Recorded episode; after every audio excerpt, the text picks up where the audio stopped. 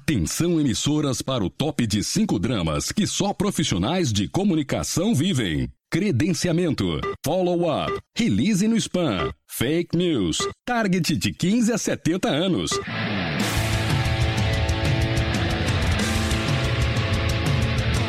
Direto do Centro de Transmissão Comunicacional, Radiofônica, Mediática, Jornalística, Programática, Holística, Multifásica, Antipolítica, Temporal, Fonética, Manacial, Informática, Monumental, Hidrostática, Universal para o centro de seu tímpano. Começa agora o podcast.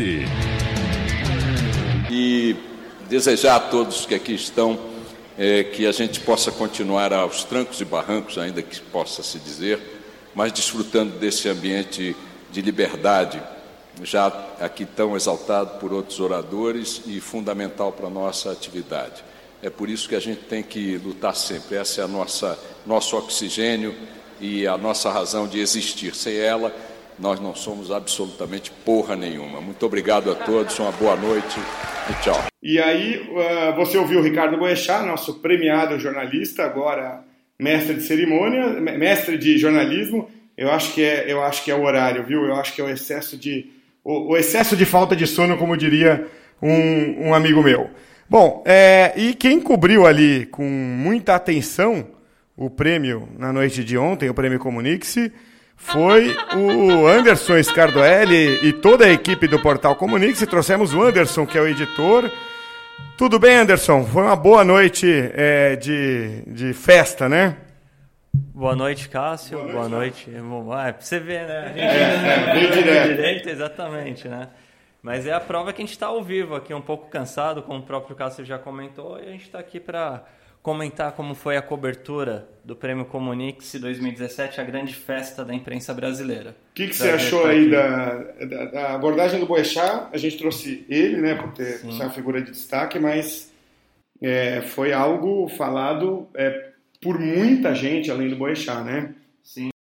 É importante a gente ver uma figura como o Boechat, tão premiada no Prêmio Comunix, inclusive ele entra para a história da premiação como o primeiro jornalista a se tornar mestre em quatro categorias. Ontem ele foi contemplado com a placa de mestre na categoria nacional mídia falada, mas ele já integrava a lista de mestres da premiação como âncora de TV, âncora de rádio e colunista de notícia. É de fato, repetindo, o primeiro a ser mestre quatro vezes do prêmio Comunique-se. Tetramestre. É o tetramestre. Exatamente, tá, tá, tá rumo ao penta. Vamos ver, daqui a pouco alcança a seleção brasileira de futebol já.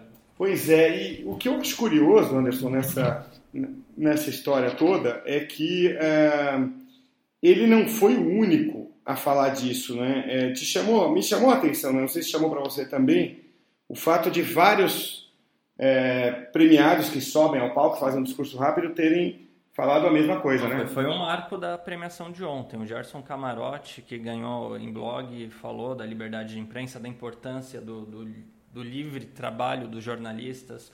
O Juan Arias, que ganhou como correspondente estrangeiro no Brasil, enalteceu também essa questão da gente lutar pela liberdade de imprensa. Foi, de fato, o que eu vejo assim algo marcante da premiação de ontem. E inclusive aí o áudio que a gente trouxe mostra isso, o Boechat falando que eu imagino que muita gente que estava ali na premiação e acompanhando pela internet pensa que sem a liberdade de imprensa, como diz o Boechat, parafraseando, a gente não é porra nenhuma. É. É, agora, a gente está aqui também hoje é, ao vivo com o Raoni Coronado, nosso repórter. Geralmente ele traz as reportagens quase sempre gravadas, né? Porque acho que a função é, mais habitual do repórter. E, Raoni, você conversou com alguns dos nossos é, premiados e, e, profissionais depois, né? E acho que a Sandra Nemberg tem algo. Uh, ela, ela, você conversou com ela uh, sobre a própria função do jornalista é, na sua principal, vamos dizer, no seu principal cuidado, que é a apuração. Foi isso? Acho que foi esse é o Pablo Sandra que foi é, é, eleita a melhor âncora de TV é, do ano, né? Exatamente. Bom dia, Anderson. Bom dia, Cássio. É, o evento trouxe diversas entrevistas como no tema que vocês acabaram de abordar e a Sandra Emberg, justamente eu questionei ela sobre esses cuidados que os profissionais de comunicação hoje devem ter um pouco maior, porque tudo que você acaba falando hoje acaba, dependendo do que fala, tomando uma proporção maior nas redes sociais. E a Sandra Nemberg comentou justamente sobre isso. Cuidado com a apuração da notícia sempre existiu, né? É, de fato, a gente se preocupa com a consequência do que, dos nossos atos, do que a gente diz, do que a gente fala, mas tem que haver uma apuração rigorosíssima e mais do que nunca o nosso trabalho é necessário justamente para conseguir mostrar que as fake news são fake, né? Então, o trabalho bem apurado é mais importante ainda. Então aí a Sandra Lemberg, que o Raoni Coronado entrevistou, uma simpatia além de tudo. É Eu achei muito engraçado o Fábio Boechat mostrando surpresa, até me pareceu real a surpresa. Ele não sabia que Ernesto Palha e Sandra Lemberg eram um casal, pelo menos ele disse que não sabia. É, acho até que ele estava falando a verdade, viu? É, apesar de ser um cara tão midiático, né? Parece que não, não sabia. Foi animado, foi divertido por esse lado também, né? Como sempre é, habitualmente é. E o Anderson chamou a atenção um, quase que um desabafo que a nossa mestra de cerimônia e é, é, é, premiada também, como, como na categoria, me, me salva aí, Anderson, a, a ela, Fernanda Gentil ela, foi... A Fernanda Gentil ganhou como esporte mídia falada. Esporte mídia falada. É, é, é natural, é, até esperado né, que em algum momento ela fosse ser premiada pelo, pela, pelo trabalho dela na, no esporte espetacular. Mas ela fez meio que um, um desabafo ali, você não achou, quando ela, ela recebeu?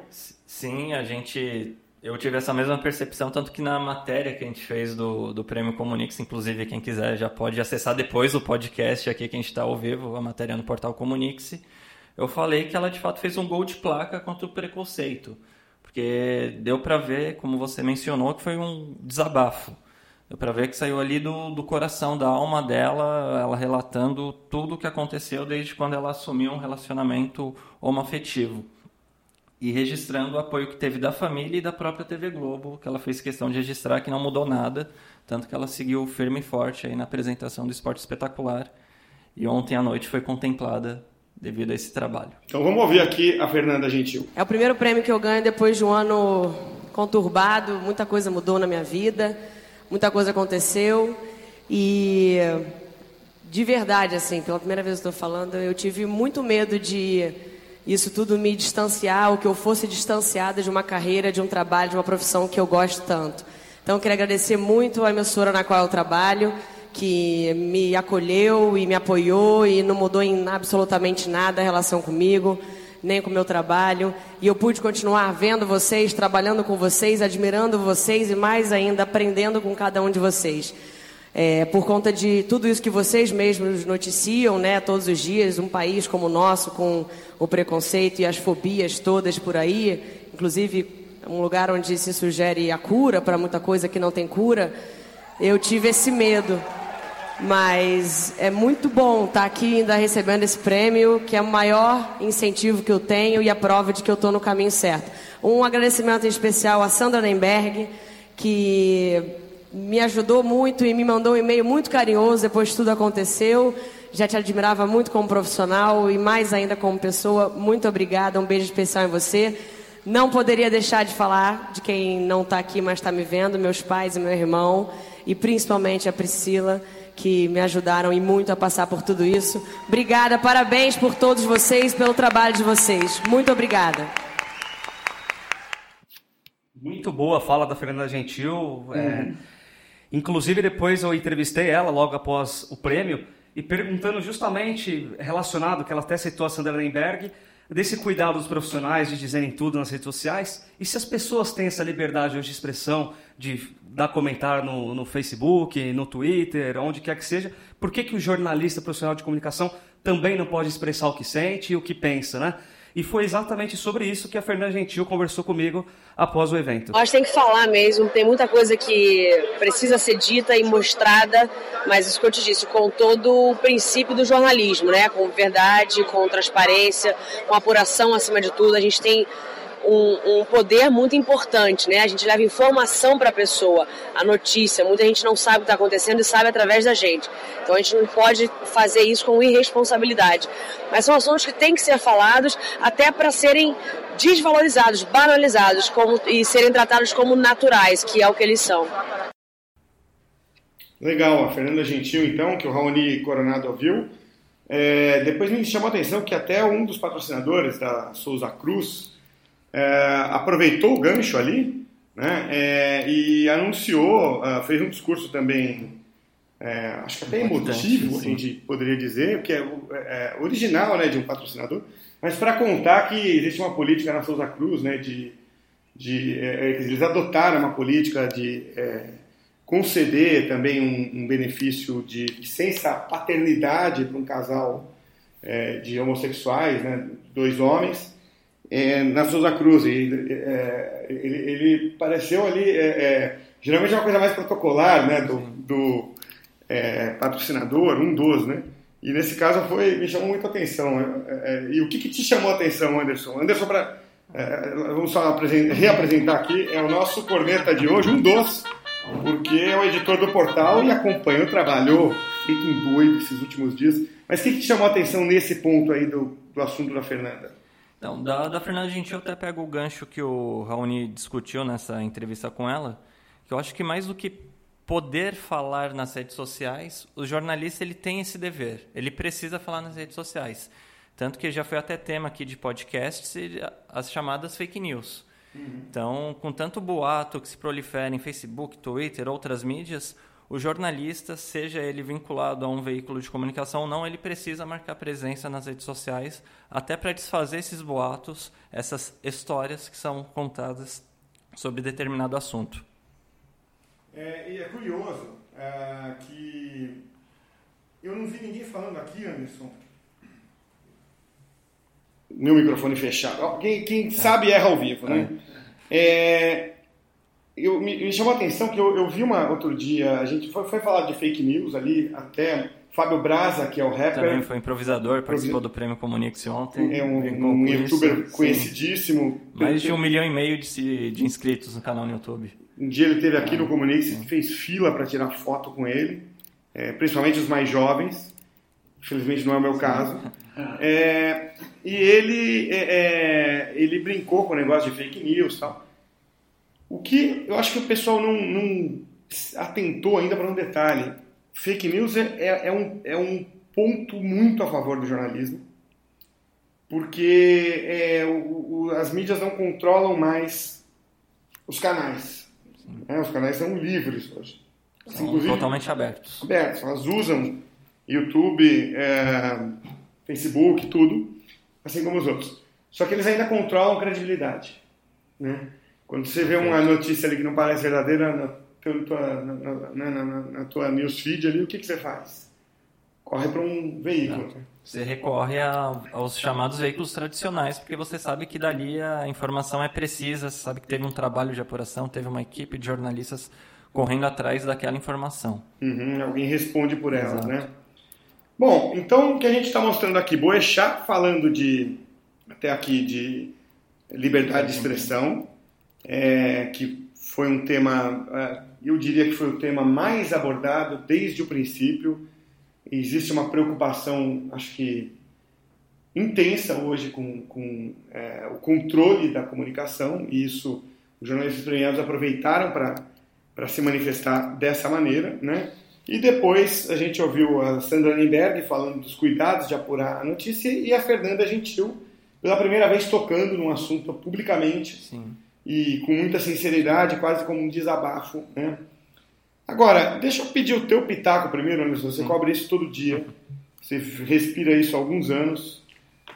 O que, que vai ser da mídia daqui para frente no seu chute? Ninguém consegue prever, né? Porque, só para explicar o porquê da pergunta, depois a gente vai ter aqui vários outros palpitando também. É, não, não, quase, quase vários outros palpitando o que, que vai ser da mídia então, é, o jornal está acabando, é, você tem que ser um cara 2.0, o que, que vai ser da TV. Então, vários nomes conhecidíssimos, na verdade, seis nomes conhecidíssimos, com o do Anderson agora sete. É, então continuam seis conhecidos, né, então.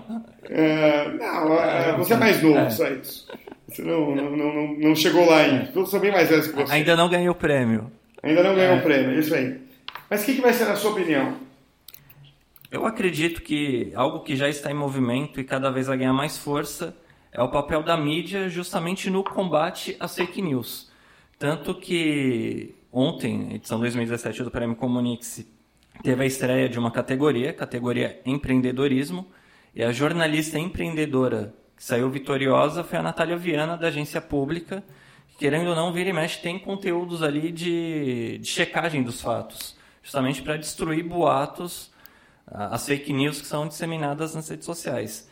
E justamente que a gente comentou aqui, Cássio, da, da credibilidade, como cada vez mais também, por ser canais abertos, por serem canais abertos, então vai ter mais fake news, mais e mais histórias, boatos. Eu acredito que cada vez mais os veículos, seja especializado ou não, vai ter sessões, vai ter foco ali para destruir essas fake news. Eu acredito que o futuro a médio prazo da imprensa, principalmente aqui no Brasil, vai ser de focar no combate às fake news. A Natália Viana, ela falou de um modelo de jornalismo empreendedor. Sim. Então eu vou incluí-la na lista aqui também. Vamos ouvir, então, sete profissionais. E eu vou começar pela Natália. É, ela, eu achei, é, é, ela não vai tocar no mesmo ponto que o Anderson falou, mas já que fez o gancho, a gente podia já soltar aqui a Natália Viana. É, no momento em que ela recebeu o prêmio, então qual foi o discurso dela aqui? Os 40 segundos ali, o pessoal fala rapidinho, legal, né? Virou cultura. É. Vamos ver aqui então o que disse a Natália é. Viana, que acaba de ser citada aqui pelo Anderson Scardoelli. É, eu queria dizer primeiro que os outros dois finalistas, a Cristina Tardáguila e o Conrado Corsaletti, que, por favor, levantem-se. Estamos os três juntos tentando renovar o jornalismo brasileiro. A Cris é da agência Lupa, eu sou da agência pública e o Conrado do Nexo. Caso vocês não conheçam, deem uma olhada. São três modelos diferentes de jornalistas que estão tentando renovar o um modelo de financiamento do jornalismo brasileiro. É... Então, essa que você ouviu foi a Natália Viana.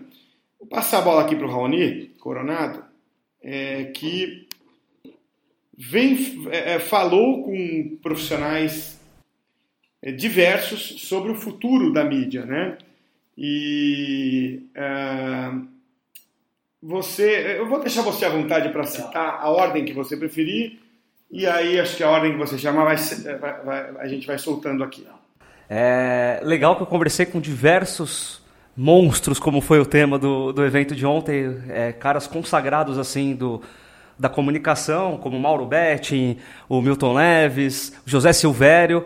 E eu acho que é legal a gente conversar pelo José Silvério do rádio, que é um veículo que está presente até hoje e acredito que vai continuar presente por muito tempo é, que é um duradouro, está sempre acompanhando os profissionais de comunicação. E o José Silvério comentou sobre. É, deixa eu só explicar uma coisa aqui. A gente é nacional, a gente é uma empresa nacional e rádio é muito local. É muito curioso, quando você vai no Rio de Janeiro e você fala do José Silvério, as pessoas é, que gostam de esportes às vezes não conhecem tanto, por quê? Porque rádio é muito local. Assim como o José Carlos Araújo, que é o. Garotinho, o verdadeiro garotinho que é o, é o, vamos dizer, o José Silvério do Rio, uhum. a gente aqui não ouve muito. Você nunca deve ter ouvido um jogo do teu Corinthians, nem você, Anderson, do teu Palmeiras, com o garotinho, não sei se você sintoniza na Rádio do Rio e ouça um jogo lá no Rio. Então, o José Silvério é tido por nós aqui no futebol de São Paulo, e não vamos entrar na discussão boba de quem é o maior, se é ele, o José hoje, ou em Minas, ou em BH, em Porto Alegre. Cada um tem o seu grande narrador.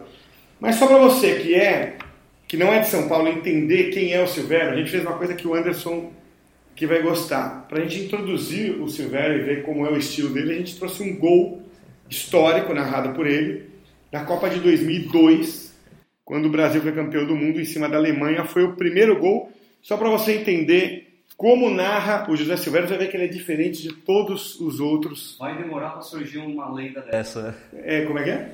vai demorar para surgir uma nova lenda dessa aí no rádio. Exatamente. Então vamos ver aqui um gol é, narrado pelo José Silvério na Copa de 2002. É muito difícil você. Opa! Vem com o Rivaldo,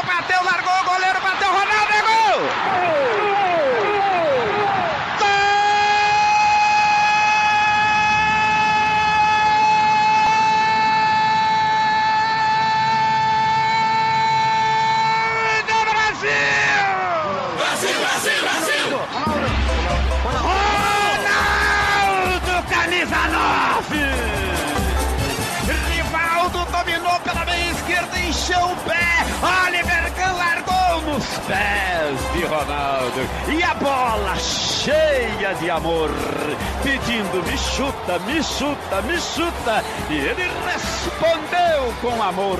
Só tocou, rolando pro fundo do gol alemão. E as asas da felicidade baixaram no estádio de Yokohama e trouxeram um grito de alegria para a torcida brasileira. Eu vou soltar a minha voz. É, aí, para que nem o Cássio falou, para vocês acompanharem como é o jeito de transmitir, o jeito único de transmitir do José Silvério. A gente estava até comentando aqui enquanto a narração ia ao ar que o José Silvério ele conseguiu um feito, mesmo sendo de uma rádio da praça daqui de São Paulo, né? fez carreira aqui no, no Rádio Esportivo de São Paulo.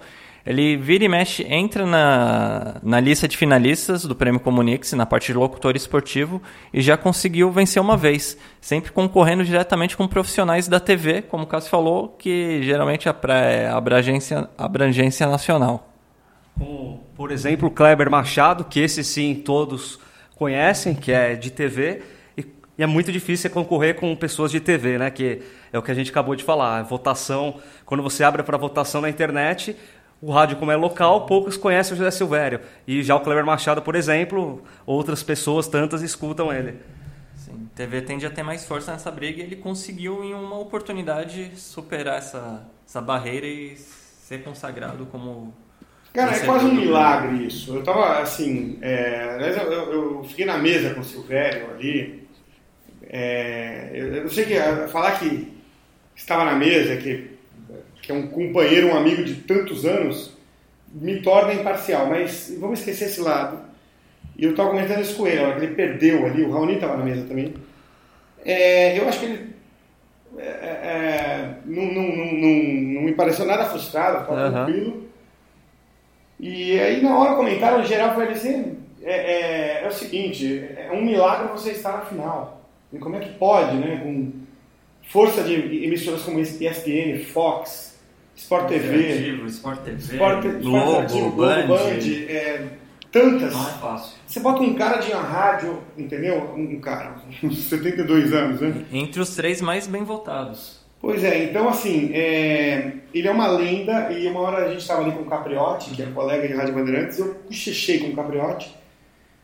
Acho que a gente, o legal é que a gente tem noção da representatividade né, do, do, do Silvério aqui do nosso lado, né, assim, parece até que às vezes ele não tem, ou ele não liga, por ser uma pessoa né, tranquila, humilde, então é, é, realmente significativo. Mas aí o Raoni conversou com ele depois, né, Raoni? E falou uhum. justamente disso, né? Como é que o rádio consegue chegar numa final que inclui rádio e TV. O normal seria os 30 primeiros mais votados serem de TV. Exato. E o José Silvério, como você disse, já tem 72 anos, boa parte de carreira aí. E ele comentou do rádio que o rádio, apesar de ser antigo, ele é atual, porque a locução é sempre atual. Ele comenta isso na entrevista e eu perguntei para ele se ele, como que ele via a internet crescendo tanto, se o rádio poderia ser menos ouvido e as pessoas hoje em dia derem mais atenção para a internet. E ele falou que, na, na, opinião dele, não tem nada disso. Ele, que é um cara antigo do rádio, mas que a locução dele é sempre atual, ele se preocupa com isso. E essa foi a entrevista do José Silvério que a gente vai escutar agora, então. É muito difícil você tirar quem está. E, porque o, o público acostuma com você. E, e, os jovens veem, e muita gente pensa assim, ah, ele já está velho. Mas aí vai ouvir, a transmissão não é velha. Eu sou velho, mas a minha transmissão não é velha. E isso é uma coisa da qual eu tenho certeza absoluta, porque eu sempre me preocupei com isso. A, a minha transmissão nunca foi baseada no que passou ela sempre foi pensando no que eu teria que fazer no futuro.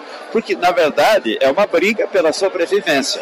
Então, você, para sobreviver no rádio hoje, por exemplo, que é um veículo que encurtou muito o seu espaço, e esse encurtou muito é engraçado, porque ao mesmo tempo ele cresceu, porque o mundo aumentou em número de pessoas, tá certo? Então nós temos mais gente ouvindo rádio. O que ele diminuiu foi na proporção porque na proporção ele hoje tem concorrência da televisão, tem concorrência da internet, tem várias, é, várias concorrências, mas no, no bruto, no bruto tem mais gente. Então você continua tendo grande audiência. E aí você tem que se aprimorar a cada instante, pensar na sua transmissão sempre olhando para o amanhã, para que quem está vindo atrás de você não te tire da cadeira que você está ocupando. Então aí o José Silvério falando e um outro companheiro de rádio e o Milton Traído falou sobre isso também com a gente. Eu que sou um dinossauro do jornalismo, né? eu tenho 66 anos e tenho quase 50 anos de carreira. É, comecei no rádio, mas hoje eu estou no rádio, jornal, televisão, internet, publicidade, ponto de venda, evento. Eu faço animação de velório, baile de deputante. Eu faço qualquer coisa desde que seja em língua portuguesa. E a internet foi a última ferramenta que eu aprendi, porque tem que aprender. Porque sem internet, jornalista hoje que não fala inglês e que não domina a internet é como um peixe, coitado, que não tem água. É fundamental. E negócio de internet é o seguinte, as minhas netas, hoje com 14 e 9 anos, eu pegava muito no pé delas porque elas não largavam do celular. Hoje eu fico no celular mais que elas, estou com 2 milhões de seguidores lá na, na, no Twitter, nas outras redes eu também 500 mil, 800 mil, porque eu comecei muito tarde, entendeu? Devia ter começado antes, mas estou muito feliz. Eu estou em todas as mídias, mesmo dinossauro, eu me adaptei bem à internet. Aí a palavra do Milton Neves, que apesar de ter perdido o, o prêmio, é um ícone e até o tanto de brincadeira que fizeram com ele, as pessoas que recebiam. Não tem, ali é todo. todo para mim, inclusive, Milton Neves é uma das maiores figuras, é um ícone do rádio brasileiro, que esse cara consegue fazer. Você coloca lá ele cinco horas para falar, ele fala cinco horas. É um. É sensacional o Milton Neves. E segundo o Mauro Betti, que daqui a pouco a gente vai comentar mais, mas venceu categoria esporte mídia escrita, segundo o Mauro Betti, Milton Neves tem o coração maior que a cabeça. E o Mauro Betti, ele que foi mestre também, não, não foi, Anderson? Isso com a vitória de hoje, como ele já tinha vencido a mesma categoria em 2013 e 2015, ele é mais um a entrar para a galeria de mestres do jornalismo, só enfatizando aí em esportes, mídia escrita. E o próprio Mauro Betti foi outro que opinou sobre o jornalista, o profissional de comunicação ser multimídia. O Mauro Betti, que está presente na ESPN, escreveu já coluna no Lance, atualmente escreve no UOL, enfim. E ele comentou do cara hoje, desse profissional, ter que estar atualizado também em todas as mídias. Cada vez mais você precisa ser multimídia, é, multitarefas. Tem que editar na minha área, cruzar, bater escanteios, cabecear, subir, fazer a falta, fazer pênalti, fazer de tudo. Eu acho que é fundamental no exercício da profissão. Meu pai era assim, sem existir o termo multimídia e sem existir tantas mídias. Eu acho que desde que você consiga fazer muita coisa e principalmente desenvolver a leitura para desenvolver o texto, é melhor para você. Esse aí foi o Mauro Betti e nós também entrevistamos um outro ícone que eu acho que nem tava pre, pre, ia pro evento, que é o Ernesto Palha, e aí surpreendeu. de agenda, né? Exatamente, que é um cara muito aí é, faz um monte de matéria, enfim. Tava com a agenda cheia, mas ele compareceu junto com a Sandra Lemberg. Ele também foi o ganhador do, do prêmio, não foi, Anderson? Foi eleito o melhor repórter de mídia falada. Ele que já é mestre voltou a ganhar, depois de cinco anos aí ausente da, da disputa, que é o tempo que a dá de descanso para quem se torna mestre, voltou à disputa e ganhou novamente. E esse foi mais um dos entrevistados. Após o evento, fui conversar com o Ernesto Palha e falando das principais transformações do jornalismo, ele que também está tanto tempo na carreira. E de plataformas. E de plataformas. Vamos escutar o que ele falou de plataformas e da mudança do jornalismo. Eu sou tão antigo que plataforma para mim era um lugar onde o trem parava. Né? Agora a gente tem um monte de trem diferente, como diriam os mineiros, nessas plataformas. A gente tem. Já nem se chamam mais veículos, né? São maneiras de divulgar informação, mas o velho e bom conteúdo continua sendo necessário. Então, é, apesar das mudanças todas, né, é, a gente continua produzindo o que é importante, que é informação correta, informação confiável, credibilidade também não deixa de ser um, uma referência, né? Os veículos tradicionais são referências para quem navega perdido no mundo de informações mais ou menos duvidosas que é o que é a internet hoje. A internet oferece informação em um fluxo contínuo, não é nenhuma catarata, é um mar. Agora, a qualidade dessa informação pode ser questionada. Quem pode, de alguma forma, é, contribuir para que ela, para dar um filtro, para oferecer às pessoas uma maneira de escolher as suas fontes e a sua informação, somos nós, os jornalistas e os veículos tradicionais que detêm esse conhecimento, detêm a credibilidade. Talvez seja, e com certeza está sendo necessário, adaptá-los aos novos tempos. Mas o básico, voltando lá na sua pergunta, o que mudou? Não mudou tanto assim, se a gente considerar que o que as pessoas buscam ainda é informação séria. Se elas buscam informação séria, estão falando com a gente. É com a gente que eles têm que. Nós seremos os interlocutores. Se eles querem apenas diversão, entretenimento, ótimo. A única diferença é que hoje o mesmo eletrodoméstico fornece isso tudo. Mas esse é um estranhamento também, se você pensar bem, o dia em que se evoluiu do jornal e do rádio para a televisão, alguém pode ter estranhado e dito: caramba, como é que a gente vai separar a telenovela do, do telejornal? Se está tudo dentro da mesma caixinha, né? dentro daquela luz azulada que fica no canto da sala. Pois é, o povo soube, os telespectadores, os, os receptores dessa informação, souberam distinguir. E eu também acho que a gente não pode menosprezar o público e eles têm, têm sabido entender como é importante o trabalho de informação correta, é, a seleção, o filtro e a credibilidade. Eu acho que isso, eu sou um otimista, isso acho que nos garante a sobrevivência. Ernesto, agora eu queria que você falasse para a gente da sua opinião se com o surgimento da internet, com esse avanço ainda mais da internet, a televisão pode estar ameaçada de certa forma de perder a audiência para concorrente internet. Então diz aí, Ernesto, na sua opinião, como que você vê o futuro da televisão? A TV é só um eletrodoméstico, é como um liquidificador. Né? Hoje o nosso conteúdo está na internet, significa que ele está na tela do computador, ele está na tela do celular, está na tela do tablet.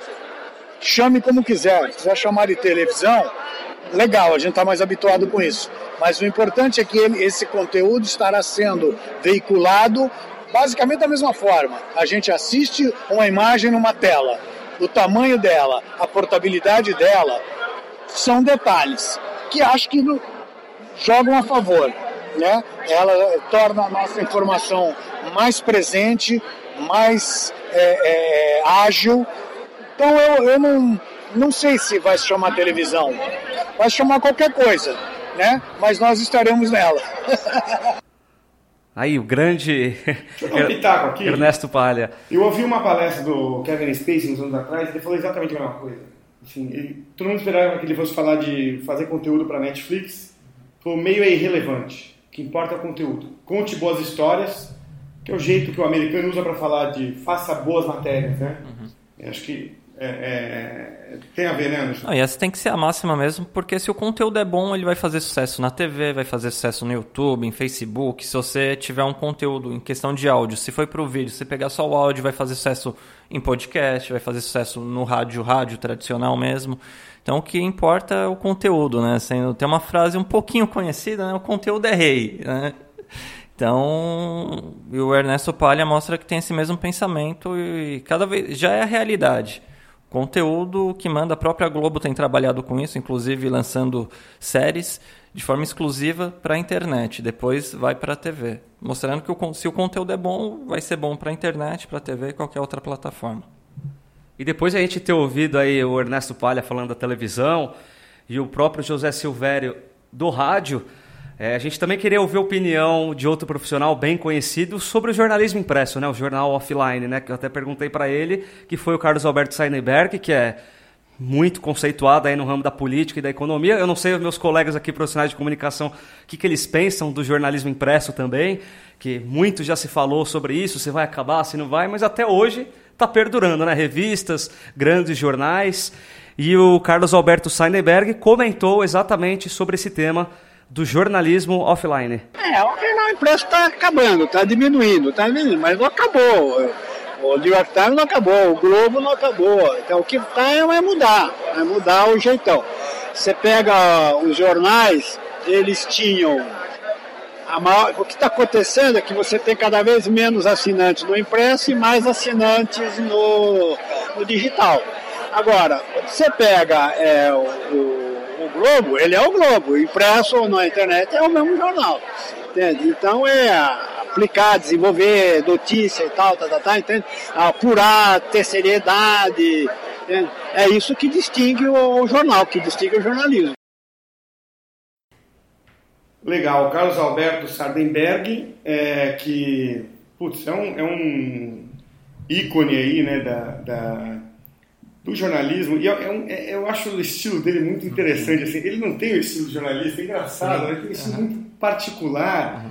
dá uma impressão que você está conversando com um, um, amigo, né, assim, quando você ouve ele falar, né, ele, ele, conversa de igual para igual com qualquer pessoa, né? A sensação que uhum. dá que com o nível intelectual que ele tem, ele consegue se me ver na esquina, puxar assunto e a conversa vai durar horas. Conversa meio de, no melhor sentido possível, conversa meio de padaria. Isso, assim, né? isso, mas no bom sentido mesmo, porque o cara é muito fera e justamente nessa ferocidade ele foi mais um contemplado a entrar na lista de mestres do jornalismo, agora em economia mídia falada, ele que já era mestre em economia mídia escrita, que foi a parte que, justamente que ele falou.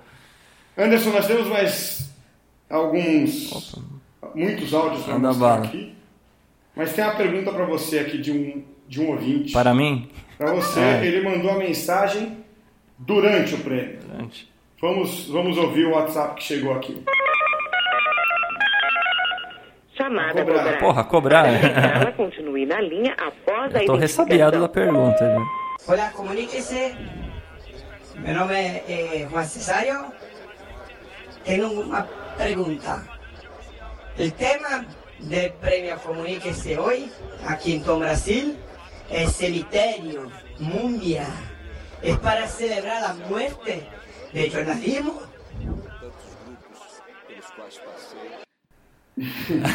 Respondendo ao nosso querido ouvinte, Juan Cesário, que pelo jeito estava no Tom Brasil ontem. É, né? Deu, deu a entender. É, deu, deu, deu, a entender. Depois a gente vai apurar ali a equipe do Portal Comunix, do Grupo Comunix aqui, Cássio, Raoni. Exatamente. Entrou de penetra. Vou, vou dar um esculacho aí na equipe de credenciamento. Quem deixou esse cara Esse cara já mandou é, uma mensagem mal criada no último podcast. Acompanhei. Agora é. aparece aqui com essa mensagem, essa pergunta ofensiva. Entendeu? E, e aí, Anderson? É, aproveito para dizer que ele está redondamente enganado, né? Não foi uma celebração à morte do jornalismo. O que até a gente está comentando aqui no programa foi a, o grande destaque da, da cerimônia de ontem, que quase todos os vencedores, na hora do discurso, enfatizaram. A gente sabe das dificuldades da economia brasileira, do, que afeta o jornalismo, questão até de plataformas de jornalismo, que o Palha falou, a gente sabe dessa crise que tem na, no meio. Mas o jornalismo não morreu e não morrerá. Então pode parar de gorar aí, viu, senhor Juan Cesário? Acho que até porque o Juan Cesário não, não deve então muito ler, não deve escutar Sim. rádio, não deve se atualizar, porque senão como que ele vai se atualizar se não tem o trabalho dos jornalistas dos profissionais de comunicação, né? Então, o Juan Cesário, o Juan Cesário tá, tá, tá enganado. Pega água aqui pro Raoni, deixa eu pegar água com açúcar aqui pro Raoni. Só para você ficar mais é, incomodado um pouquinho com o nosso amigo Juan Cesário, ele mandou mais uma mensagem. A cobrar também? Vamos ver, vamos ver. Olá, comuníquese, é Juan Cesário, que assessor, mala. trabajo em Brasil, há seis anos, e tenho uma outra pergunta. O principal competidor de ustedes, que es Trofeo de Prensa, siempre Tiene cantores originales como Michel Teló, Wesley Zafadao. Y aquí ustedes tienen un Michael Jackson falso. Eh, mi pregunta es, ¿por qué no avisan que es falso? Eh, ¿Por qué no dicen que no es el, el, original?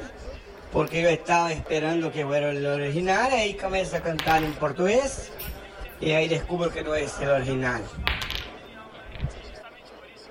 Que mala, hein? Não, com, com esse áudio, essa segunda parte aí do nosso querido, entre aspas, aí, o hermano Juan Cesário, A gente tem que ver com o Rodrigo Azevedo agora falando sério aqui, Cássio, que esse áudio deixa claro que a gente não pode ter mais bebidas alcoólicas no prêmio Comunix. Tá claramente ou avisar, alcoolizado. ou avisar que o Michael Jackson morreu. Exatamente, eu não sei se ele sabe, né? Mas se ele considera que o jornalismo morreu, ele não deve saber até hoje que o Michael Jackson morreu, né? E, e não deve ler também e nem ouvir direito, né? Porque a gente anunciou que era um sósia do Michael Jackson, né? Então, tá, tá querendo causar intrigas aí o Acho que eles anunciaram um pouco. É. Ele, e, e só para vocês ficarem mais tranquilos, o Rodrigo Azevedo ontem pulou toda aquela festa. Vamos só explicar isso, acho que a gente, a gente quis é, deixar claro é, com esse áudio aí, com, com esses áudios, a gente fez uma festa é, com um tema que foram os monstros. Monstros sagrados do jornalismo. Cara, eu vou dizer uma coisa, eu não, é, minha função aqui é diretor de marketing, mas eu não, não trabalhei diretamente com a produção do, do prêmio, né? Tem uma equipe dedicada a isso, então... Equipe liderada pela Maria Lemos. Ah, Pela Maria Lemos e, e Rafa, nosso designer, Hum, fez um Denison também. Denison, brilhante. de- Mas eu vou te falar, cara, assim, a sensação que me deu ontem quando eu cheguei ali é que eu tava num evento realmente de, outra, de outro nível, né? Assim, raros eventos você vê com um tema tão bacana, tão fiéis ao tema, uma coisa meio Disney, sabe? Assim, eu sei que é meio exa... Não é exagero falar isso, não. Você só vê esse nível de envolvimento, de, é, vamos dizer, de, de, ah, fidelidade ao tema na Disney, né? E então tudo a caráter, tudo bem legal. Por isso que teve o, o Michael Jackson ali dançando um thriller, né? Um cara muito parecido com o Michael. Jackson, uma versão lá portuguesada do, do da Nick Goulart, grande artista. é, e é disso que a gente está falando, por isso que esse áudio, que eu acho que é. Tenho minhas dúvidas da legitimidade desse Juan Cesário. Mim é. Ou, ou é fake news ou ele estava alcoolizado. Tem essas isso, duas. isso para mim é, é alguém aqui de é. dentro, alguém É. da concorrência que botou esse argentino aí para falar mal da gente. Mas tem mais um áudio dele, tá? Opa. E é o melhor de todos, é, tá pro então. final, que ele tem uma pergunpa capiciosa aqui no final. É, mas eu não sei, eu, eu queria que no mínimo o Rodrigo, se ele não puder vir responder a pergunta, que ele ouvisse. Porque a pergunta tem a ver com ele. Eu acho que é pessoal o negócio, mas vamos deixar. Vamos voltar a falar de coisa séria aqui, né?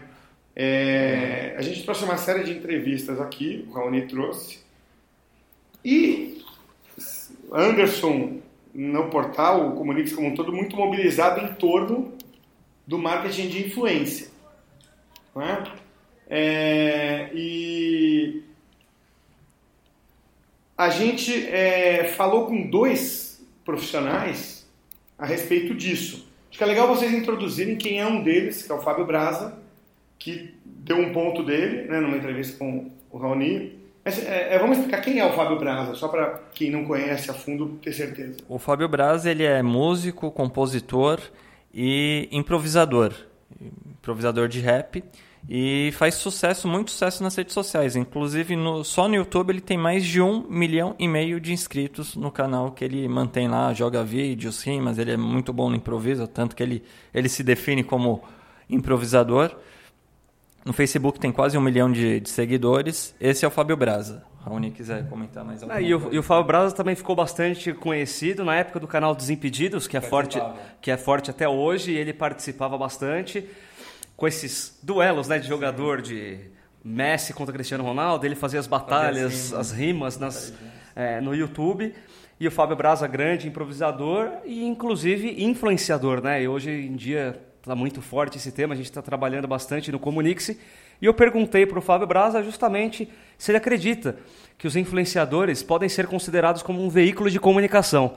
E ele, após o evento também, que ele participou do evento dando umas, é, fazendo os improvisos lá, ele comentou sobre esse fato dos influenciadores como veículos de comunicação. É complicado. Acho que o fake news né, é um dos cuidados que a gente tem que ter, porque acredito que na rede social a maioria das pessoas compartilham coisas assim que elas querem provar o argumento, mas que são mentiras é, ou, ou assim, reportagens tendenciosas, coisas assim. Acho que a gente tem que é, tomar esse cuidado, se informar é, nas fontes certas e eu acho que a gente tem que também é, investir no Brasil em educação, porque eu acredito é, que a interpretação de texto e de você também é, assimilar a informação e devolver essa informação é uma coisa importante. E no Brasil a gente tem pessoas é, que muitas vezes não sabem nem se expressar, né? não sabem se expressar, não sabem escrever, não sabem falar direito. Então essa transformação tem que acontecer de mãos dadas com a educação, eu acho. Do jeito dele, de... ele abre ele muitas vezes, ou na maioria das vezes, por um motivo específico, né? O cara é um gamer, ou é uma mulher que é uma blogger de moda, ou é um Instagrammer que mostra um lifestyle, mas eu acredito que um veículo de comunicação é mais abrangente porque ele trata de outros assuntos e atinge um público maior, né? Mas sem dúvida, os influenciadores digitais estão aí, isso é comprovado mas eu acho que também é mais efêmero, né? Se você não souber se atualizar também como influenciador, de repente o seu jogo fica velho ou você fica mais velho e aquilo passa. Muito bom. Aí então, Felipe Andreoli. Cara, tem uma curiosidade, ele até falou ali, eu, eu antes falei com ele, o Felipe Andreoli deu aula aqui. Sim, de vídeo reportagem. Vários anos. E quando ele abriu o evento, ele, ele falou assim: pô, legal, eu tive minha, minha biografia lida pelo Cid Moreira, eu preciso desse áudio e tal. E porque o Cid Moreira é o locutor oficial. Né? A voz, a voz do prêmio do Comunix. E o mais engraçado é que é, o, o, depois eu fui brincar com ele e falei, Felipe, se eu escrever o roteiro para você da próxima vez... É, já é um público específico que gosta do... É, como, como empresa. Mas o influenciador, na sua visão, ele, o jornalista é um tipo de influenciador? Sim, é influenciador, mas eu acredito que nem todo jornalista ainda seja um influenciador, principalmente um influenciador digital. Eu mesmo, modestamente, eu sei que eu não sou um influenciador digital. Mas no caso do Felipe Andreoli, ele já é um influenciador digital. Eu acredito que tem muita gente que o acompanha em Facebook, outras mídias sociais, Instagram, independentemente independentemente dele ser apresentador ou não da TV ou da Rádio Globo. E nesse caso, eu acredito que ele já seja um influenciador. Aqui no Brasil também temos o caso da Joyce Hasselman, que é apresentadora da Jovem Pan, acho que é a jornalista com mais inscritos no YouTube, com mais seguidores no Facebook. Ela é influenciadora, tanto que quando ela saiu da Veja, ficou um tempo fora da grande mídia, da, da imprensa tradicional, tenho certeza que esse volume de seguidores dela nas redes sociais ajudaram a Jovem Pan a, fazer a proposta, a contratá-la. Então acredito que dependendo do caso, o jornalista já pode sim ser considerado um influenciador digital. É curioso isso, né, Anderson, que o, o na verdade é o seguinte, o critério não é muito é, assim, como é que você define um influenciador? O meu critério é, pessoal e é só uma opinião, só uma dica para quem quiser usar aí, não estou dando uma regra nenhuma, tá? Mas é, é o seguinte: é, influenciador é o cara que forma público. Público fiel. Faz sentido?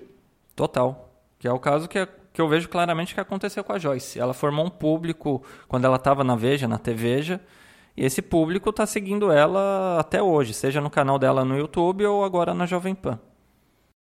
Legal. É, a gente falou então aqui de influenciadores, e, Raoni, você trouxe também ali alguém para falar do, do, nosso último tema aqui do podcast. Hoje ele é um pouquinho mais longo, uma edição especial.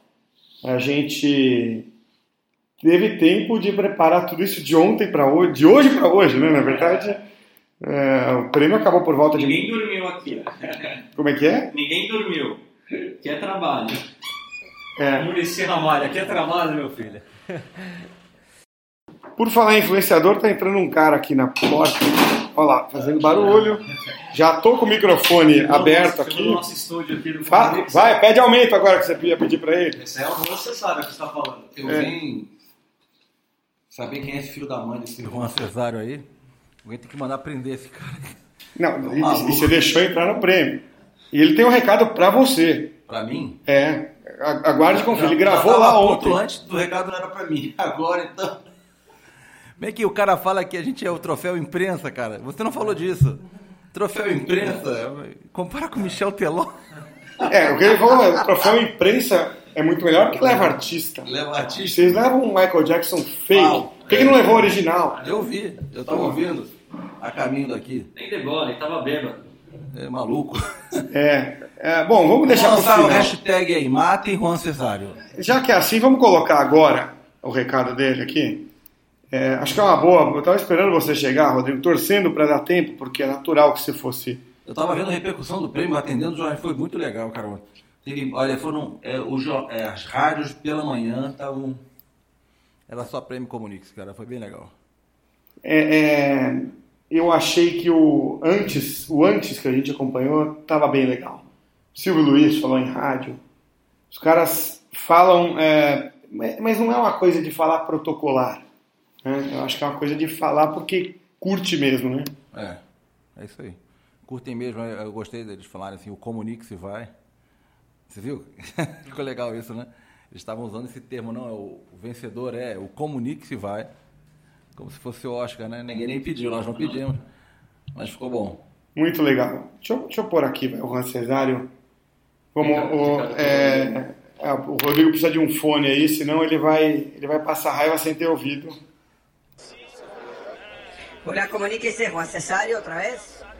Una última pregunta. El Vai, creador de Comuníquese, señor Acevedo, eh, ¿está usando una máscara de monstruo o esa es su... viste su cara? Eh, porque parece un monstruo, pero estoy en duda. Vai se ferrar, Juan Cesário. Deixaram a Argentina entrar lá. Eu não sei, Rodrigo. Não, Juan Cesário, essa é a minha cara, é, digamos assim, 100% real, é desse jeito mesmo, feio pra caceta. Você não é feio. Se fosse- Você só tá no planeta errado. É, pronto. eu eu muito bonito. É, é tudo lindo aqui, né? Todo mundo lindo Esse aqui. Juan Cesário deve ser bonito pra caramba. Agora, Deve não sei se ser. vocês repararam, mas eu sou um cara perspicaz. Teve uma gravação que eu ouvi barulho de bolinha de sinuca de fundo. Ou ping-pong, não sei. É. Onde é que tem bolinha de sinuca? Eu tô Tem achando empresa que isso é que um tem, agente tem empresa interno. que tem. Eu acho que isso é um agente interno, cara. E eu acho que esse Juan Cesário é de outro planeta mesmo, até porque o cara falar que o jornalismo morreu, utilizou o evento, que o jornalismo morreu é porque o cara não é informado, né? Não- Mas ele prestou o serviço, Não sabe que olha. o Michael Jackson tá, vi- que, que tá morto. Eu, achei, eu sempre achei que o Prêmio Comunix não tivesse concorrência e tem. Troféu, Troféu imprensa. Leva artista. Silvio Santos, se prepara. Você, sei que você está ouvindo a gente. Eu sei que você ouve o podcast. Se, se prepara que a gente vai vir para destruir o Troféu Imprensa ano que vem. Já está confirmado para o ano que vem Wesley Safadão, que ele pediu. Nego do Borel. Nego do Borel e Anitta. Né? Vai, vai ter Joelma? Joelma, é. O marido dela, inclusive. É, ex-marido agora. Mas vamos, vamos- A Anitta eu gostei. A Anitta eu achei legal. Agora, é, vamos, vamos falar, tentar falar sério aqui. O, o Rodrigo, o, o Mauro Betting, a gente já você, você ouviu, a gente já passou alguns depoimentos, mas o Mauro trouxe em algum momento ali, na, quer dizer, em algum momento, no momento que ele subiu para receber o troféu, agora como mestre, né? Ou mais uma vez como mestre. Não, estreando como mestre. Estreando como mestre. E ele falou dos, dos- Ele fez uma homenagem a quem. ao, ao lado oposto, né? da- de quem estava subindo ao palco, ao lado de uma multidão, né? Ele defendeu uma multidão ali que sofre com a- as duas crises que o jornalismo enfrenta: a crise do próprio jornalismo como indústria, essa modificação da tecnologia, e a crise econômica. Então, eu vou passar o Mauro Betti aqui e queria que você também desse a sua visão. E eu queria falar também uma coisa que é tão difícil na nossa profissão, que toda vez que o Sardenberg sobe aqui, ele sobe todo ano, ele fala que ele renovou o contrato com a CBN. Se o cara que todo ano ganha o prêmio tem que renovar o contrato todo ano, Agora já foi. imagina como tantos colegas que não têm ofício hoje A gente vivem. foi. Então eu queria dedicar a todos esses que hoje não têm ofício. E a todos os jornalistas que não têm emprego. E aos jornalistas que têm emprego, mas tem um empregador que o impede de fazer jornalismo. Falou bonito. Foi aplaudido. É, ficou. ficou foi, foi, acho que foi uma, uma é, declaração ali é, bem, bem cara do Mauro Betti, né? Assim, brincou com o Sardenberg e tal. Sempre faz a brincadeira dele para mandar o recado. Ele quis dizer assim que se o Sardenberg que ganha e é mestre ainda tem que ralar para conseguir renovar contrato, imagina aqueles que não que não tem essa. E não é o único, viu? É. Eu vejo. Bom. O próprio Mauro Betti perdeu o emprego. É... Você sabe quem? Agora, é, eu já tinha me falado pessoalmente, mas o Reginaldo Leme passa esse drama de dois em dois anos. Quer dizer, é, como é que pode, né? Assim, é... Eu acho assim, que a, tendo meio empreendedor aqui, cara, é coisa do mercado, né, cara? É, não é um órgão público, em primeiro lugar. Né? Ninguém tem, é, digamos, estabilidade de emprego que não precise correr atrás. Eu acho que correr atrás faz parte. O ponto aqui é o seguinte: essa situação toda fica mais agravada porque nós estamos falando de um país em crise e o jornalismo em crise. Mas se não tivesse país em crise, o jornalismo já está em crise há muito mais tempo do que isso. Eu, vou, eu diria que a crise no país deve ter piorado um pouco, mas é a crise maior no jornalismo em si, né? E por que que se dá essa crise, né? Porque a, me parece que a, a, a geração nova ela passa tempo demais em, vendo outras coisas e sobrando tempo de menos para consumir notícia, né? Então existe um problema ali, né? É, tem alguns jovens que passam um final de semana inteiro assistindo uma temporada inteira, duas, três temporadas de séries seguidamente, não sobrando tempo para se informar. Aí vão ficando pequenos ignorantes. Mas é, mas ao mesmo tempo eu acho que isso parece que está se acomodando, né? Os níveis de audiência de alguns veículos começaram a, mostrar melhoria. É, é, a história do fake news que, que ficou muito forte está sendo bastante combatida. Acho que começam as pessoas a entender que pegar mal é vergonha para alguém chegar e compartilhar um uma notícia falsa, né? Sabe assim? É uma vergonha o cara que faz isso, pega muito mal. Eu, nos grupos que eu estou, o cara que manda um, um fake news e compartilha, eu já, eu já ofendo logo, porque tipo, é inaceitável uma pessoa com meia dúzia de neurônios cair numa dessa e compartilhar como verdade sem apurar. Então, assim, lugar de notícia é, é em veículo de comunicação, né? Isso já foi falado aí também pelo depoimento de outras pessoas. Então, ele falou, assim, uma, uma constatação óbvia, né? Que assim, ser jornalista é muito difícil hoje em dia. Tá, é, não é fácil mesmo, não. E aqueles que querem ser, a gente viu o depoimento da, da jornalista que venceu tecnologia, é, novinha, Melissa. a Melissa, né? que é nova geração. Inclusive, se for um negócio legal do prêmio, teve muita nova geração, né? jornalismo da Band, que a Sheila Magalhães, que também é, é nova. Era repórter até outro dia. É, a Bigato, âncora, que venceu do Sardenberg, que é, que é um veterano. Então teve muita nova geração. E essa, a Melissa, disse lá, cara, que ela chegou a pensar em desistir, a desistir, mas ela chorou no palco, foi emocionante. É, e ela disse assim, não desista dos seus sonhos, né? Então, você veja, a pessoa tem um sonho de ser jornalista. É um sonho, é uma, uma vocação, né? Então, é tão forte isso que não tem como imaginar, não tem como morrer uma coisa desse tamanho, dessa paixão. Eu falei aqui com mais como força de expressão, é, como é que pode acontecer isso. É, é fácil de explicar, está acontecendo no mundo todo. E é um mercado quando você descentraliza isso, né? Quer dizer, imagina que você, sei lá, pegar qualquer mercado, restaurante, Imagina que por qualquer razão legal, qualquer barreira tecnológica legal, você só pudesse ter 10 restaurantes em São Paulo.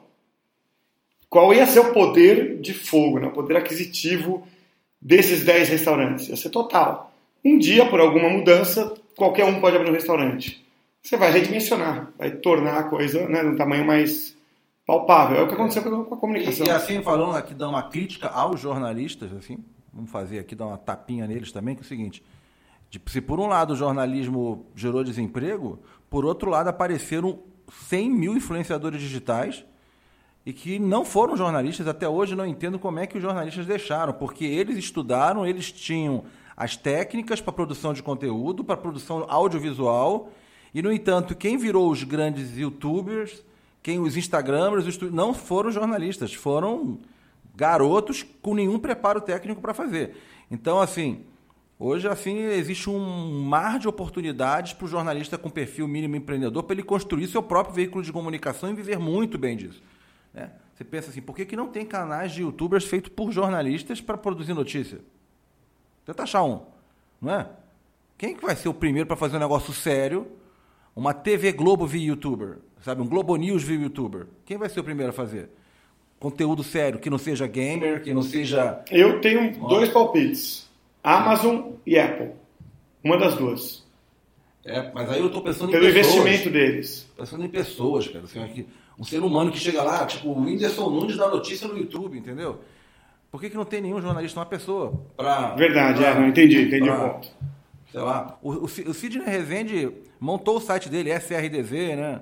O blog dele, foi.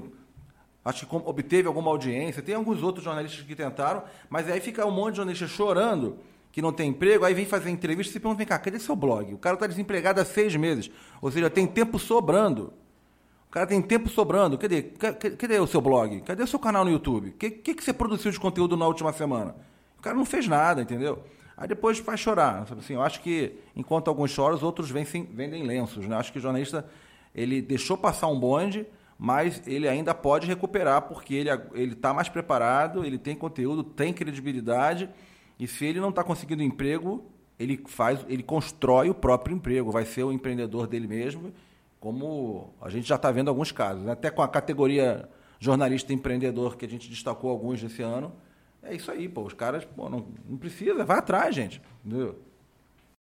E nessa, ne- nessa, nesse tema, é, o Raoni falou com o Fernando Bonfilho, não é isso? Da Souza Cruz, que falou desse desafio dos profissionais de comunicação hoje, muito num tema, vamos dizer que tangencia aí o que o Rodrigo está abordando aqui, né? Eu entre- eh, entrevistei, conversei com ele antes, né? Ele que é da comunicação corporativa, e perguntei, na opinião dele, quais são os principais desafios dos profissionais de comunicação em geral eh, que eles enfrentam na atualidade.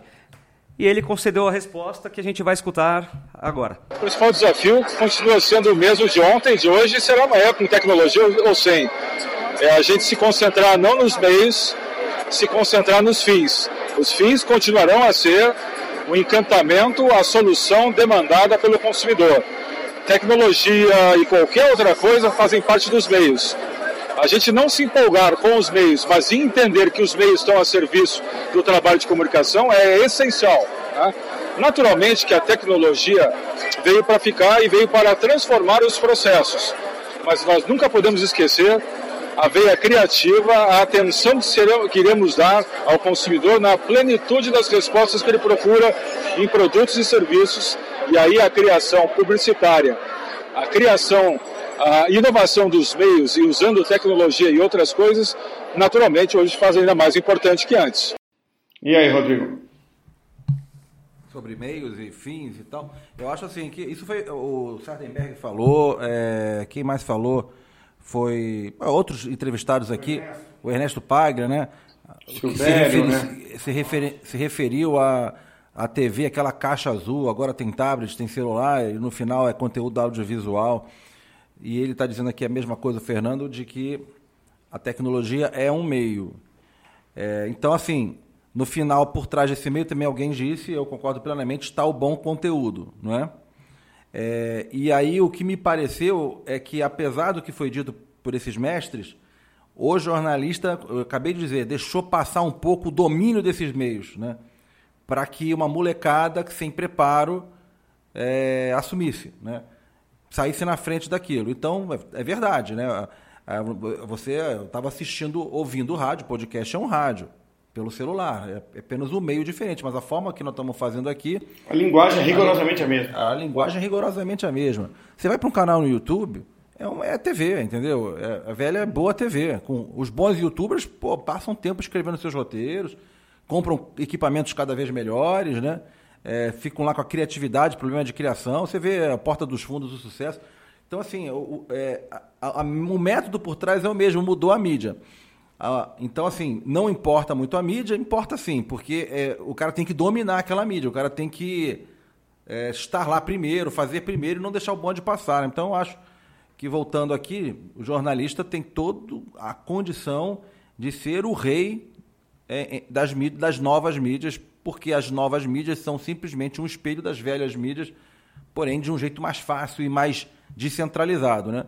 Então, ainda está em tempo de fazer, estou querendo ver quais são de novo, quem, quem será o, o jornalista ou o grupo de jornalistas que vai ter um canal top no YouTube sobre, falando de notícias, top sobre tecnologia, blogs especializados em moda. Com que faça dinheiro também, que né? faça dinheiro. Pô, esses garotos estão todos fazendo muito dinheiro, né? Esses Uhum. youtubers todos, muito dinheiro. Blogueiras de moda fazendo. A primeira, o jornalista perdeu a primeira fila no desfile de moda para blogueiras, para instagramers, entendeu? Para meninas que tiram fotos é, da roupa dela, sabe assim? E eu acho que o blogueiro, o, o influenciador, me dá uma sensação é, de que ele entendeu um propósito, ele, ele, entendeu os fins melhor do que o jornalista. O jornalista foca muito no que você está falando. Claro que importam os meios, mas é, ele entendeu o seguinte: eu preciso ter público. Não importa muito o que, que eu vou falar, como eu vou falar, eu vou dar o meu jeito, achar os meus meios que funcionam melhor.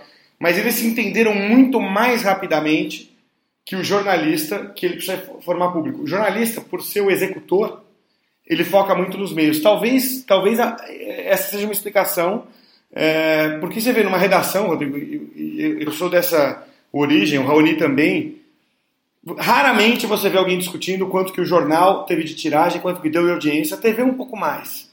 Dificilmente você vê uma reunião entre editor e repórter falando como nós aumentamos a audiência disso aqui.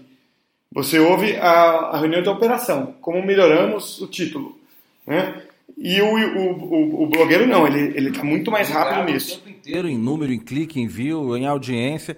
Outra coisa que eu reparo é que esse, essa, esses nativos digitais, o cara que construiu a própria audiência, tem uma diferença básica entre esses nativos digitais e o jornalista, que o jornalista não tem audiência, a audiência é do veículo, né? E ele então produz conteúdo por um veículo que não é dele. E no caso do, dos nativos digitais, a audiência e o veículo é ele mesmo, ele construiu aquela audiência. Então ele é o dono daquela audiência. É, é, isso é uma mudança completa. E, e, outra coisa, assim, você repara que esses nativos digitais, eles aprenderam a psicologia das pessoas. O jeitinho de fazer o título, como chamar atenção, de, do que colocar no vídeo, que vai prender, como é que o cara mantém a audiência até o finalzinho, o que, que ele coloca. E fizeram um por observação. É, fazendo, foi tentativa fazendo, erro. Tentativa e erro, coisa que o jornalista também nunca fez, né? É. É, nós, estou fazendo uma crítica para nós, tá? Quem tiver bravo aí eventualmente, eu tô, é uma autocrítica inclusive, que eu também eu também estou no grupo dos criticados aqui. É, aliás, a gente conversou com o Peter Fernandes, é, da 99, quer chamar aí, Raoni? Vamos lá, ele falou, eu perguntei para ele sobre esse profissional que a gente pode chamar de 2.0, né? O que, que as empresas esperam desses novos profissionais do mercado? E o Peter Fernandes, que é o CEO da 99, falou sobre esse tema. Eu acho que a característica mais importante, então, eu eu considero que aqui na 99 a gente tem incríveis profissionais de comunicação. É, eu acho que a característica mais importante é a habilidade de aprender muito rápido e de abraçar muitas coisas é, novas. Então, somos uma empresa de tecnologia e nossos é, profissionais de comunicação, alguns tiveram, alguns não tiveram experiência em tecnologia. Mas todos estão fazendo sucesso porque conseguem abraçar coisas novas todo dia, aprender rapidamente. Esse é o, mais importante, a habilidade de aprender e aplicar o aprendizagem, o aprendizado o mais rápido possível. É, um pouco focado também em meios, né? Achei bem legal o que ele falou, porque há anos aí no Comunix a gente já fez eventos sobre isso, essa história, o profissional de comunicação 2.0, a nova geração dos profissionais de comunicação. A gente falava de profissional multimídia. Sabe assim, essa, esse profissional que fica esperando o cursinho para aprender alguma coisa, isso não dá mais tempo, entendeu? Então o profissional, até aqui no Comunix, é um item que a gente persegue. Ele, ele sensa, senta no computador, edita um vídeo, vem aqui, monta um podcast, bota um microfone, entende um pouquinho de tecnologia básica. Se a gente mostrar nossas gambiarras aqui, vocês não vão acreditar. Tudo criativo. Aqui tem um, tem um Benjamin aqui com cinco microfones conectados todos de uma vez no Onde computador. Onde você tá vendo isso? Pô, tá aqui, ó. Mentira! Se você, se eu tirar um... É o Centro de Comunicação Integrado, Integrada, jornalismo. Pô, não avacalha assim. não, isso, isso, isso, aqui, isso aqui é, pô, isso aqui é mérito, cara. Entendeu? Pô, só, é, o eco que deu hoje aqui é que a gente tá com o microfone atômico é. deu isso. Só é. isso. E aí, assim, é, ele está dizendo assim, é, esse profissional, primeiro, é, é autodidata, que está o tempo inteiro aprendendo um jeitinho novo, descobrindo um hack, um hack, um, um experimento que dá um que possibilita fazer algo diferente, como é que o cara cria uma vinheta para abrir o canal dele no, no, no, do vídeo, como é que o cara consegue, entrando nesse site de crowd é, é, sourcing, para poder produzir um conteúdo que ele não tem condição de produzir uma abertura, um fechamento, é, é, usar as tecnologias para distribuir conteúdo, divulgar o conteúdo, impulsionar redes sociais.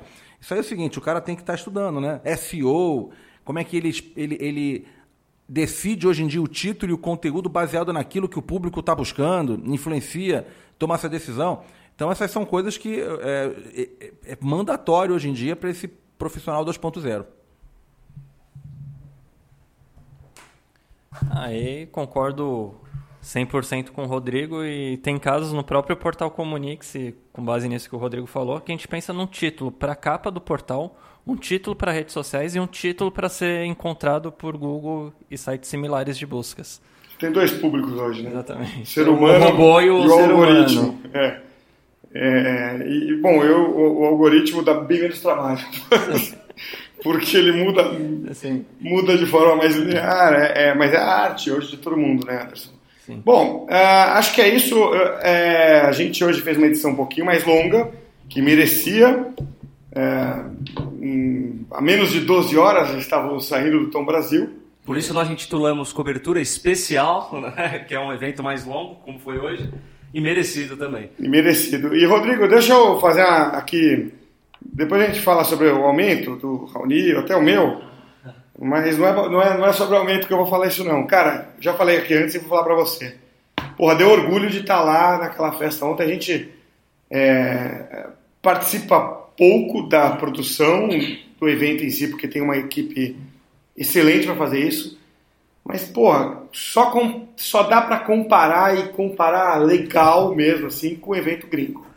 E eu até mesmo comentando com o Cássio durante o evento, eu falei, genial que tá esse negócio. Pare- Parece um negócio de outro, de outro planeta que a gente estava. Como que incorporou bem o que foi aquilo que foi a proposta do evento. O Fábio Porchat, na hora que ele entrou, ele até brincou. Isso aqui tá parecendo a Noite dos Horrores, dos parques de diversões, como o Play Center. Assim, muito bom o evento. é, sensacional, parabéns às, às pessoas que produziram, que a gente estava por fora dessa parte, mas o evento em si, eu que foi a primeira vez que eu participei, achei muito bom, todos de parabéns. Legal, foi legal mesmo. Ah, essa coisa da temática dá uma quebrada de gelo. A gente leva a sério, passa quase um ano inteiro trabalhando reuniões semanais, toda semana, rotina, ritual. Vamos ver o que, que a gente vai melhorar na cenografia. Pensa em outra ideia. Aí vira, criamos cripta. Tivemos os monstros com, uma, com maquiagem de Hollywood. Tivemos os painéis que transformam as pessoas que passam em frente com tecnologia em monstro. Tivemos o túnel, a falta de luz, que as pessoas tinham que invadir o salão principal com lanternas que a gente distribuiu. E depois o palco, que tinha um trem com uma caveira enorme que passava pelo palco, elevador que subia e descia macabro, escadarias tortuosas. Fábio Braz entrou no caixão. Fábio Braz entrou no caixão, música. Enfim, é um espetáculo mesmo. E até lembrando aqui por que, que a gente faz desse jeito, como é que eram os outros prêmios, como é que são ainda os prêmios de jornalismo, né? Os prêmios de jornalismo, você vai para um teatro, fica sentadinho é, e fica três horas vendo gente subir e descer. O prêmio Comunix não é assim porque tem um dos objetivos que é, é impactar o máximo possível de pessoas. Então, se você faz um evento grandioso, sensacional, isso atrai, em primeiro lugar, interesse da mídia. Então, a gente teve mais de 50 veículos cobrindo. Então, quem esteve ouvindo rádio pela manhã e, e, e os telejornais... E até ao vivo, durante- E até ao vivo, com links e tal, percebeu. Então, esse é um jeito da gente levar a importância do jornalismo para o máximo possível de pessoas. Então, a gente faz realmente um evento de nível internacional. Eu acho que esse prêmio, hoje em dia, não está deixando a desejar para nenhum outro prêmio top do mundo, não. Nem pro troféu imprensa. Nem pro troféu imprensa. né? Apesar da ausência do Silvio Santos, que ele podia vir no prêmio, né? Já chamei, já chamamos. Ele quer que a gente vá lá no troféu imprensa entregar para ele o prêmio. Isso é verdade. Agora, agora depois do Juan Cesário, isso é verdade, né? Do, Isso, isso é verdade. do troféu imprensa. Ele, a gente teve Agora é concorrente, agora que a gente não vai mais. É, não vou mais lá não, Silvio Santos. Não adianta insistir que eu não vou. É, e, e- e Silvio Santos, eu sei que você está ouvindo a gente, que você ouve o podcast, e eu não assisto SBT, tá bom? Eu não só o Chaves. Só abre exceção pro Chaves, que aí não, também um ser humano normal, né, Anderson? Vive sem Chaves, porra. Aí também... Mas o Chaves é Chaves mexicano, é vida, não é dele. Chaves é vida, é. É, é isso aí. Só importou só. Então, parabéns aí também, Anderson. Você, de nós aqui, além do Rodrigo, foi o que mais participou. E, e é isso. Que venha 2018. Não, e agora é o pensamento já pro próximo prêmio, né, Rodrigo? Já balançou a cabeça que sim. Já agora é mais um ano de trabalho pensando no. estruturando o próximo prêmio Comunix. Eu até brinquei que o prêmio Comunix é, é igual o carnaval, né? Acabou, você já está pensando como vai ser o do próximo ano, que o trabalho é longo. O que a gente vai inventar? Cada dia, cada ano fica mais difícil. Eu tenho a sugestão do tema. Silvio Santos. Silvio Santos vem aí. vamos acabar com o troféu imprensa, vamos roubar agora esse Cesar, nunca mais falar disso. Então é isso, tivemos os nossos cornetas aqui hoje. É uma edição especial, pós-evento, pós-prêmio Comunix. E a gente esqueceu de falar aqui do grande Cid Moreira que foi o, o, grande locutor ali que anunciou as pessoas, os responsáveis, outro monstro sagrado do jornalismo que também esteve desde, presente. Desde sempre, né? É Esse, o Cid Moreira é sensacional. É, só lá, lá você não vê o Cid, você não vai ver o Cid Moreira. É. o, que é mais, o que é mais valioso, é porque é uma figura menos exposta na mídia. Gostou da defesa aqui, sem agredir ninguém, sem comparar, sem criar conflitos? É, tem, tem que fazer de vez em quando. Então é isso aí, é, vamos encerrando, chega por hoje, né?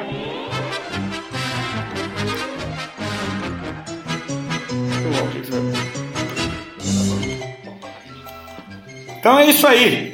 Chega de prosa por hoje. Trabalharam duro aqui para colocar o prêmio Comunix no ar via podcast. O Raoni Coronado, o Jefferson Gama, o Ian Nobre, que fizeram a produção do, do nosso uh, prêmio Comunix e do podcast do prêmio Comunix.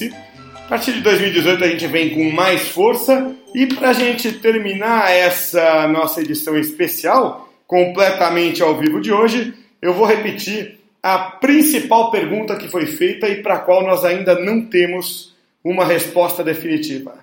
Até a próxima edição. Olá, comuníquese Juan Cesario outra vez. Uma última pergunta. O criador de Comuníquese, senhor Acevedo, eh, ¿está usando una máscara de monstruo o esa es su, ¿cómo se dice? Cara? Eh, porque parece un monstruo, pero estoy en duda.